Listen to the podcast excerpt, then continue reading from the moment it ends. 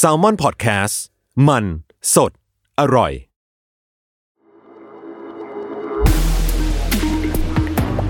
The Future Side กับผมดร.ไก่กุลเชษฐ์มงคลสวัสดี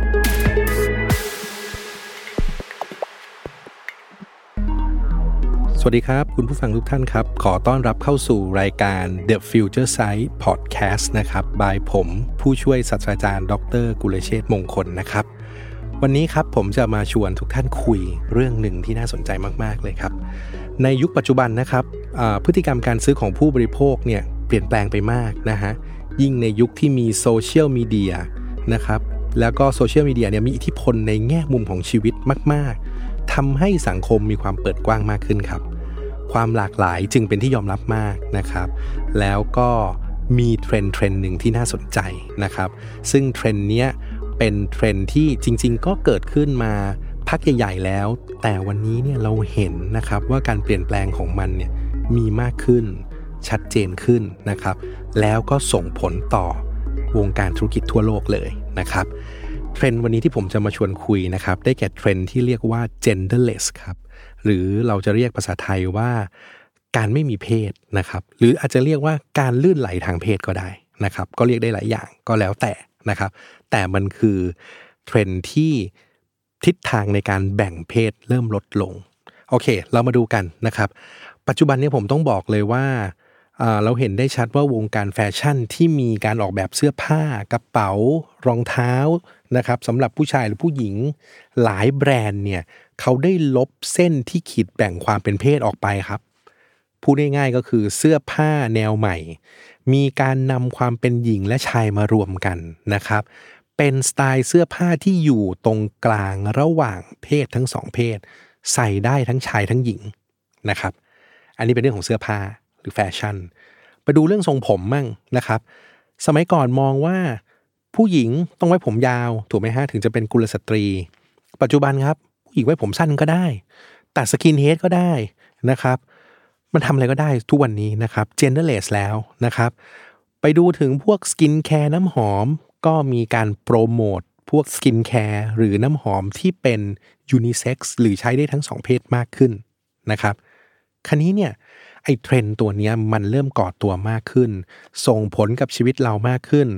มันก็ส่งผลต่อไปถึงประเด็นเรื่องความเป็นใหญ่ของผู้ชายด้วยนะครับ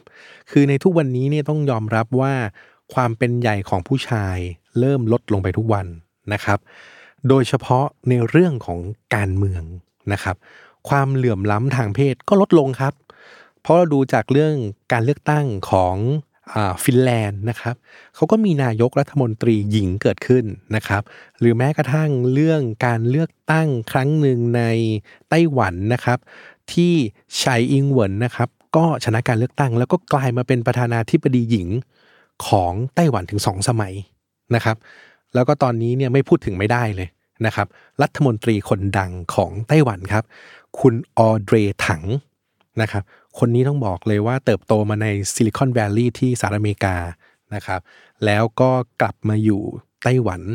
นะครับเขาเป็นคนดังที่มาดูแลกระทรวงหนึ่งนะครับแล้วเขาได้ใช้เทคโนโลยีเนี่ยมาช่วยการควบคุมการระบาดของโควิด -19 ในไต้หวันได้อย่างมีประสิทธิภาพเลยคนนี้เลยดังมากนะครับมันเลยยิ่งทำให้เทรนด์ของ Genderless เนี่ยมันแรงขึ้นไปอีกนะครับเพราะฉะนั้นเนี่ยเราเลยเห็นเลยว่าตำแหน่งผู้นำนะครับหรือคนที่มีบทบาทเนี่ยในประเทศหรือในการเมืองเนี่ยไม่จำเป็นต้องเป็นผู้ชายอีกต่อไปแล้วนะครับ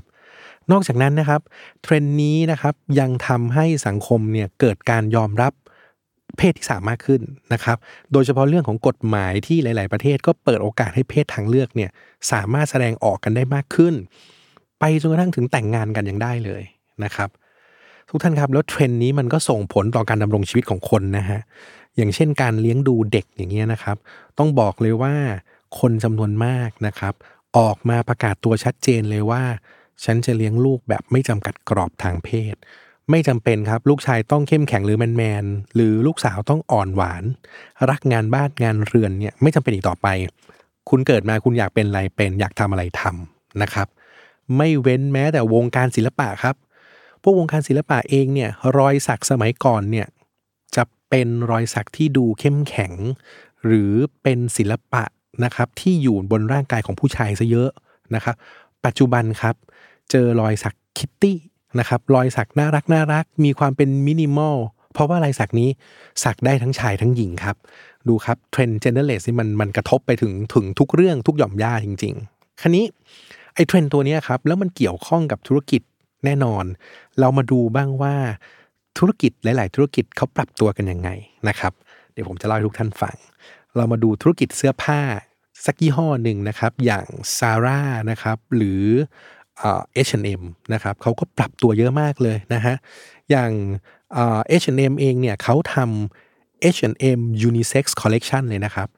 เป็นเสื้อผ้าต้องเรียกว่ารูปแบบก้ำกึ่งครับคือดูแล้วงงตกลงมันใส่ชายหรือหญิงสรุปใส่ได้ทั้งสองเพศนะครับส่วน Zara เองก็ออก Ungender Collection นะครับคือใส่ได้ทั้งเพศชายเพศหญิงนอกเหนือจากพวกเสื้อผ้าแล้วพวกผลิตภัณฑ์ความงามนะครับหรือแบรนด์เครื่องสำอางอย่าง Cover Girl เนี่ยก็เป็นอีกแบรนด์หนึ่งครับที่ไปจับเด็กหนุ่มอายุ17มาถ่ายโฆษณาทามาสคาร่าครับซึ่งดูครับแล้วแบรนด์คอนเซ็ปต์ของเขาเรียกว่า The Brand for All Humans ก็คือทุกคนครับผู้ชายผู้หญิงทามาสคาร่าได้หมดนะครับเอามาดูยี่ห้ออื่นอีกครับ Gucci ครับออกนาฬิการุ่น Gucci Grip นะครับใส่ได้ทั้งชายและหญิงนะครับไม่ระบุเพศเป็นนาฬิการูปแบบ Genderless เรือนแรกของแบรนด์ทุกท่านลองไปหาดูครับว่ามันเป็นยังไงนะครับ Gucci Grip นอกเหนือจากนั้นครับ Microsoft Google Apple Samsung ครับเปิดตัวอีโมจิชุดใหม่ความน่ารักหรือความเก๋อยู่ตรงที่อีโมจิของเขานะฮะแสดงความเรื่องหลากหลายทางเพศเยอะมากคือเป็นรูปผู้ชายจับมือกันนะฮะผู้หญิงจับมือกันนะครับแล้วก็เป็นอีโมจิที่โชว์ความ Genderless สุดๆนะครับ Genderless เนี่ยมี impact ไปถึงกระทั่งอุปกรณ์อัจฉริยะด้านต่างๆด้วยนะครับยกตัวอย่างครับทุกท่านเคยนึกไหมฮะว่าเวลาเราโทรไปcall center นะครับเรามักจะได้ยินเสียง AI ที่เขาตอบเราหรือว่าเสียงที่เรคคอร์ดเอาไว้เนี่ยเป็นผู้หญิงนะครับส่วนอุปกรณ์อัจฉริยะต่างๆเนี่ยไม่ว่าจะเป็น Alexa ของ Amazon หรือ Siri ของ Apple เนี่ยก็เป็นเสียงผู้หญิงถูกไหมฮะเรื่องนี้เป็นเรื่องใหญ่มากในอเมริกานะครับกลุ่ม Genderless นะครับออกมาบอกว่าบริษัทพวกนี้เลือกปฏิบัติทางเพศครับเพราะฉะนั้นเนี่ยบริษัทพวกนี้เลยต้องกำลังทำการวิจัยและก็ทดลองนะครับว่าในวันหน้าเนี่ยมีความเป็นไปได้นะฮะที่อาจจะต้องใช้เสียงนะครับที่ไม่ระบุเพศคือเป็นเสียงที่ดูฟังก็ได้เป็นชายก็ได้เป็นหญิงก็ดีนะครับซึ่งจะทำให้ลดปัญหาเรื่องการเลือกปฏิบัติทางเพศเนี่ยลดลงนะครับตอบสนองต่อเทรนด์เรื่อง Genderless นะครับผมต้องบอกว่า Genderless เนี่ยจริงๆในอเมริกาหรือยุโรปรวมไปถึงอเมริกาใต้เนี่ยเกิดขึ้นมาพักใหญ่มากแล้วนะฮะในเอเชียเองตอนนี้ก็มาแรงมากนะครับประเทศที่โดดเด่นมากในเรื่องนี้ถ้าลองถามทุกท่านให้ลองเดาดูนะครับว่าประเทศไหนที่ Genderless สุดๆนะครับประเทศไหนมีผู้ชายที่ประโคมเวลาและเงินไปกับการดูแลตัวเองมากที่สุดครับท่านคำตอบคือเกาหลีครับเชื่อไหมฮะว่าหนุ่มเกาหลีที่เรียกว่าโอปป้าเนี่ยนะฮะหน้าหวานผิวดีเนี่ยเขาเป็นประเทศที่เอาเงินไปใช้กับสกินแคร์มากที่สุดในโลกนะครับมากกว่าผู้ชายในยุโรปหรือในอเมริกาด้วยนะครับนอกเหนือจากนี้นะครับเว็บไซต์ Euromonitor เนี่ยสำรวจพบว่าตลาดสกินแคร์ในเกาหลีใต้เนี่ยเติบโตมากกว่า 40% ในช่วง5 ปีที่ผ่านมานะครับแล้วบริษัท Global Data เนี่ยก็ทำรีเสิร์ชอีกพบว่า3/4ของผู้ชายเกาหลีครับแห่ไปทำทรีทเมนต์ดูแลผิวกันนะครับเพราะฉะนั้นผมต้องบอกเลยว่าตอนนี้เนี่ยกระแสเนี้ย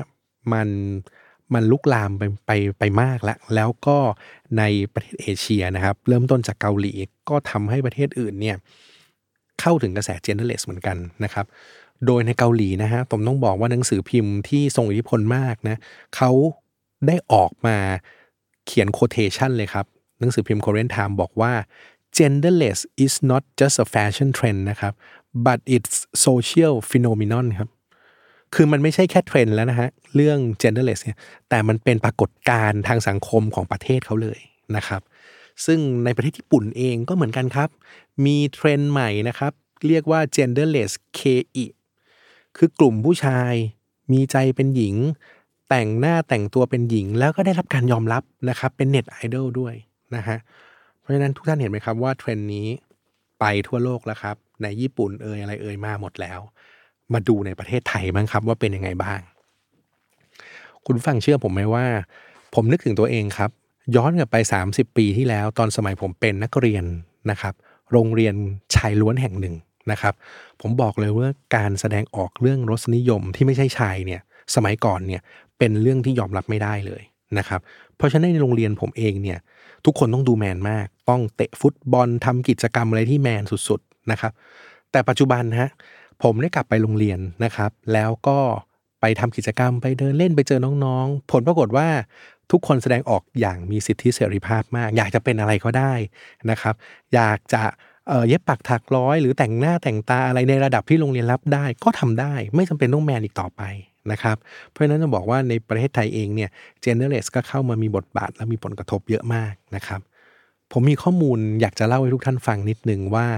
ไอ้เทรนด์ Genderless ในเมืองไทยเนี่ยมันต้องเรียกว่ามันบูมมากถึงขนาดว่าทุกท่านเชื่อผมไหมว่าประชากรไทยเนี่ยมีเฉลี่ยประมาณ 67.9 ล้านคนนะฮะหรือตอนนี้อาจจะใกล้ๆ70ล้านแล้วเนี่ยเชื่อไหมว่ามี Genderless นะครับมากกว่า 6% ในที่นี้เนี่ยเราอาจจะเคยได้ยินคำอีกคำหนึ่งเรียกว่า LGBT นะครับเราจะเรียกแบบนั้นก็ได้นะครับก็ไม่ผิดนะครับซึ่ง L เนี่ยย่อมาจาก lesbian G มาจาก gay นะครับ B มาจาก bisexual แล้วก็ T มาจาก transgender นะครับ4ตัวนี้รวมเป็น LGBT ก็ถือว่าเป็นกลุ่มคนที่เป็น genderless กลุ่มหนึ่งมีถึง 6% ในประเทศไทยนะครับแล้วต้องบอกว่าเจน Y ครับคือเด็กอายุ20จนถึง37เนี่ยเป็นเจนที่ยอมรับเรื่อง genderless ได้มากที่สุดในประเทศซึ่งผมต้องบอกเลยว่า genderless เนี่ยมีผลกระทบกับแนวโน้มทางธุรกิจสูงมากนะครับโดยเฉพาะเรื่อง consumer ครับเพราะ consumer ในปัจจุบันเนี่ยกลุ่มที่ทรงพลังมากๆทั้งในเรื่องขนาดแล้วก็เรื่องกำลังในการซื้อใช้จ่ายแล้วก็จับจ่ายใช้สอยเนี่ยจากข้อมูลนะครับของ lgbtcapital.com เลยนะบอกว่า LGBT เนี่ยทั่วโลกนะฮะมีทั้งหมด483ล้านคนอยู่ในเอเชียมากกว่าครึ่งครับคือมากกว่า 60% นะครับส่วนในประเทศไทยมี LGBT มากเป็นอันดับ4นะครับคือมากกว่า4ล้านคนหรือ 6% อย่างที่ผมบอกนะครับแล้วอยู่ในกรุงเทพเยอะนะครับแล้วประเทศไทยนี่ก็ยังจัด Expo ใหญ่ๆอย่าง LGBT Expo ด้วยนะฮะทำให้กลุ่ม LGBT เนี่ยทั่วโลกเนี่ยเข้ามาเที่ยวในเมืองไทยซึ่งปัจจุบันเนี่ยผมบอกเลยว่ารวมๆแล้วประเทศไทยนะฮะมี LGBT เนี่ยผมว่าเกิน 6% ไปแล้วอาจจะมากถึง 10% ด้วยซ้ำไปนะฮะคราวนี้เรามาดูนิดนึงครับว่า Genderless เนี่ยมีผลกระทบกับแนวโน้มทางธุรกิจนะครับในโลกแล้วก็ในประเทศไทยยังไงกลุ่ม Genderless เนี่ยต้องบอกว่าเป็นกลุ่มบริโภคที่มีความสำคัญและทรงพลังมากนะครับถ้าพูดถึงแบรนด์ชั้นนำนะครับในอุตสาหกรรมหลายแบรนด์ก็ได้พยายามปรับตัวปรับโฆษณาปรับสินค้าปรับลุคให้เข้ากับกลุ่มคน Genderless หรือ LGBT นี่ครับไม่ว่าจะเป็นผลิตภัณฑ์ยี่ห้อ Coca-Cola นะครับเมืองไทยประกันชีวิตนะครับแชมพู Sunsilk นะครับพวกนี้มีการปรับตัวทั้งนั้นแล้วก็ทำมาร์เก็ตติ้งให้มันเข้ากับกลุ่มคนกลุ่มนี้นะครับกลุ่ม LGBT หรือ Genderless เนี่ยยังส่งผลกระทบนอกจากเรื่องธุรกิจแล้วนะครับไปส่งผลกระทบเกี่ยวกับเรื่องกฎหมายอีกนะครับเพราะว่าข้อกฎหมายต่างๆก็จะมีการเปลี่ยนแปลงนะครับซึ่งการเปลี่ยนแปลงพวกนี้มันก็จะส่งผลสุดท้ายเนี่ยวนกลับไปเรื่องธุรกิจเหมือนเดิมเพราะ LGBT ที่ต้องการที่จะเปลี่ยนตัวเองมีคู่ชีวิตอยู่ด้วยกันก็จะต้องเป็นไงฮะทำการจดทะเบียนทำการใช้บริการพวกทนายพวกนี้ก็ส่งผลทั้งเรื่องเศรษฐกิจหมดนะครับก็ทำให้ธุรกิจมันมีการตื่นตัวหรือมีเงินมากขึ้นจากคนกลุ่มนี้นะครับนอกจากนั้นแล้วก็ยังกระทบถึงเรื่องทัวริซึมด้วยนะครับเพราะเมื่อกี้ผมเล่าแล้วว่าประเทศไทยเนี่ยถือว่าเป็นเดสติเนชัน สำคัญเนี่ยนะครับของกลุ่ม Genderless คนกลุ่มนี้ชอบมาเที่ยวเมืองไทยเพราะฉะนั้นประเทศไทยเองก็เลยเริ่มให้ความสำคัญนะครับผลักดันแคมเปญต่างๆเพื่อดึงดูดคนกลุ่มนี้ให้เข้ามาท่องเที่ยวมากขึ้นนะครับอย่างที่ผมบอกครับว่าต่างประเทศยุโรปอเมริกาใต้เขาโปรโมทมานานเขาจัดอีเวนต์มานานตอนนี้เมืองไทยเริ่มมีอีเวนต์พวกนั้นมากขึ้นนะครับนอกเหนือจากนั้น LGBT ยังส่งผลกระทบเรื่อง diversity ด้วยนะครับคือส่งผลเรื่องสังคมครับทำให้เกิดการยอมรับความแตกต่างหลากหลายทางเพศทำให้คนอยู่ร่วมกันได้ทำให้คนต้องยอมรับและให้ความสำคัญกับทุกเพศอย่างเท่าเทียมกันมันก็กระทบไปถึงเรื่อง diversity อีกพูดง่ายๆคือคนเราเนี่ยต้องยอมรับความหลากหลายไม่ควรจะ discriminate ใครรวมทั้งเรื่องทางเพศด้วยนะครับนอกจากนี้เรื่องสุดท้ายที่น่าสนใจคือเด็กยังเจเนอเรชันเนี่ยได้รับผลกระทบเยอะนะครับเขามีความคิดนะครับแล้วก็มีแนวทางในการปฏิบัติแตกต่างจากยุคก่อนหน้านี้นะครับไม่ยึดติดเรื่องเพศเลยเพราะฉะนั้นเนี่ยผมอยากจะบอกว่าธุรกิจควรจะต้องปรับตัวให้เหมาะสมกับเทรนด์นี้มากๆนะครับธุรกิจหลายธุรกิจในเมืองไทยก็ปรับอย่างเมื่อกี้ที่ผมเล่าไปแล้วผมอยากจะมีเล่าเพิ่มเติมอีกนิดนึงแล้วฟังดูแล้วก็ Amazing นะครับคือมีการศึกษาครับพบว่าReal Estate ไทยเนี่ยนะฮะคอนโดระดับ Super Luxury เนี่ยเขายอมรับเลยนะครับว่าลูกค้ากระเป๋าหนักในปัจจุบันของโครงการต่างๆไม่ว่าจะเป็นย่านสาทรสีลมสุขุมวิทเป็นลูกค้ากลุ่ม Genderless หมดเลยพอเกิดเหตุการณ์อย่างนี้ขึ้นเนี่ยทำให้ Real Estate ไทยเนี่ยจำเป็นที่ต้องจัดแคมเปญครับแคมเปญที่บริษัทหนึ่งจัดขึ้นมาก็เป็นการจัดไฮไลท์นะครับทำสินเชื่อกู้ร่วมสมัยก่อนนี่จะบอกว่าสินเชื่อกู้ร่วมนี่ต้องเป็นกู้ร่วมแบบคนในครอบครัวเดียวกันสามีภรรยาถูกไหมฮะปัจจุบันเนี้ย Genderless LGBT ครับกู้ร่วมด้วยกันได้นะครับซึ่งReal Estate เจ้าใหญ่เนี่ยเขาก็ไปร่วมมือกับธนาคารพาณิชย์รายใหญ่ในการปล่อยสินเชื่อให้กับลูกค้ากลุ่มนี้โดยเฉพาะเลยนะครับเพราะฉะนั้นเราจะเห็นว่าเทรนด์นี้นี่มันมีโอกาสนะครับมันสร้างโอกาสให้กับธุรกิจเยอะมากเพียงแต่เราจะต้องคิดว่าเราจะทำยังไงนะครับเพื่อที่จะเอาโอกาสนั้นมาเป็นโอกาสของธุรกิจเราให้ได้นะครับแต่อย่างไรก็ตามนะครับผมต้องขออนุญาตคอมเมนต์ไว้ตรงนี้ว่ายังไงก็ตามเราต้องระวังนะครับเพราะไอ้เรื่องเทรนด์ Genderless หรือความไม่มีเพศเนี่ยมันอาจจะประสบความสำเร็จในหลายๆที่แต่บางประเทศก็ยังไม่เปิดกว้างมากนักนะครับยกตัวอย่างอย่างเช่นองค์กรมุสลิมในอินโดนีเซียหรือมาเลเซียเองเนี่ยก็เรียกร้องให้ชาวมุสลิมเนี่ยคว่ำบาตรธุรกิจบางธุรกิจอย่าง Starbucks ที่ทำท่าทีสนับสนุนกลุ่ม Genderless ทุกท่านลองคิดดูดิว่ามันมีความซับซ้อนไหมฮะว่าStarbucks ไปขายกาแฟอยู่ในอินโดไม่ได้เกี่ยวข้องอะไรกับ Genderless เลยแต่ Starbucks ดันไปสนับสนุน Genderless ในประเทศอื่นดังนั้นส่งผลให้ Starbucks ถูกกีดกันทางการค้าหรือถูกคว่ำบาตรจากกลุ่มประเทศมุสลิมซะงั้นน่ะนะครับเพราะฉะนั้นเนี่ยสิ่งที่ผมอยากจะเตือนนะครับคุณผู้ฟังหรือธุรกิจทุกท่านทุกกลุ่มก็คือเราเห็นโอกาสครับว่า Genderless ทำเงินทำกำไรให้เราได้ถ้าเราใช้โอกาสนั้นอย่างถูกต้องแต่ในขณะเดียวกันเราต้องมองถึงผลกระทบนะครับว่าถ้าเรา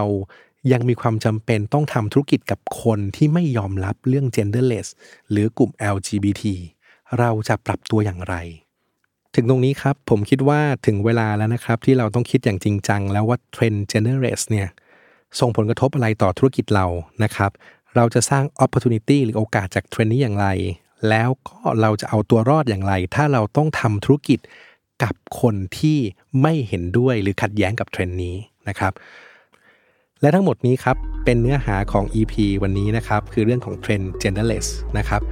เราพบกันใหม่ใน EP หน้าซึ่งรายการ The Future Side by ผู้ช่วยศาสตราจารย์ดร.กุลเชษฐ์มงคลเนี่ยจะกลับมาพบกับทุกท่านนะครับทาง Salmon Podcastทุกวันพฤหัสบดีนะครับแล้วพบกันใหม่ EP หน้าครับสวัสดีครับ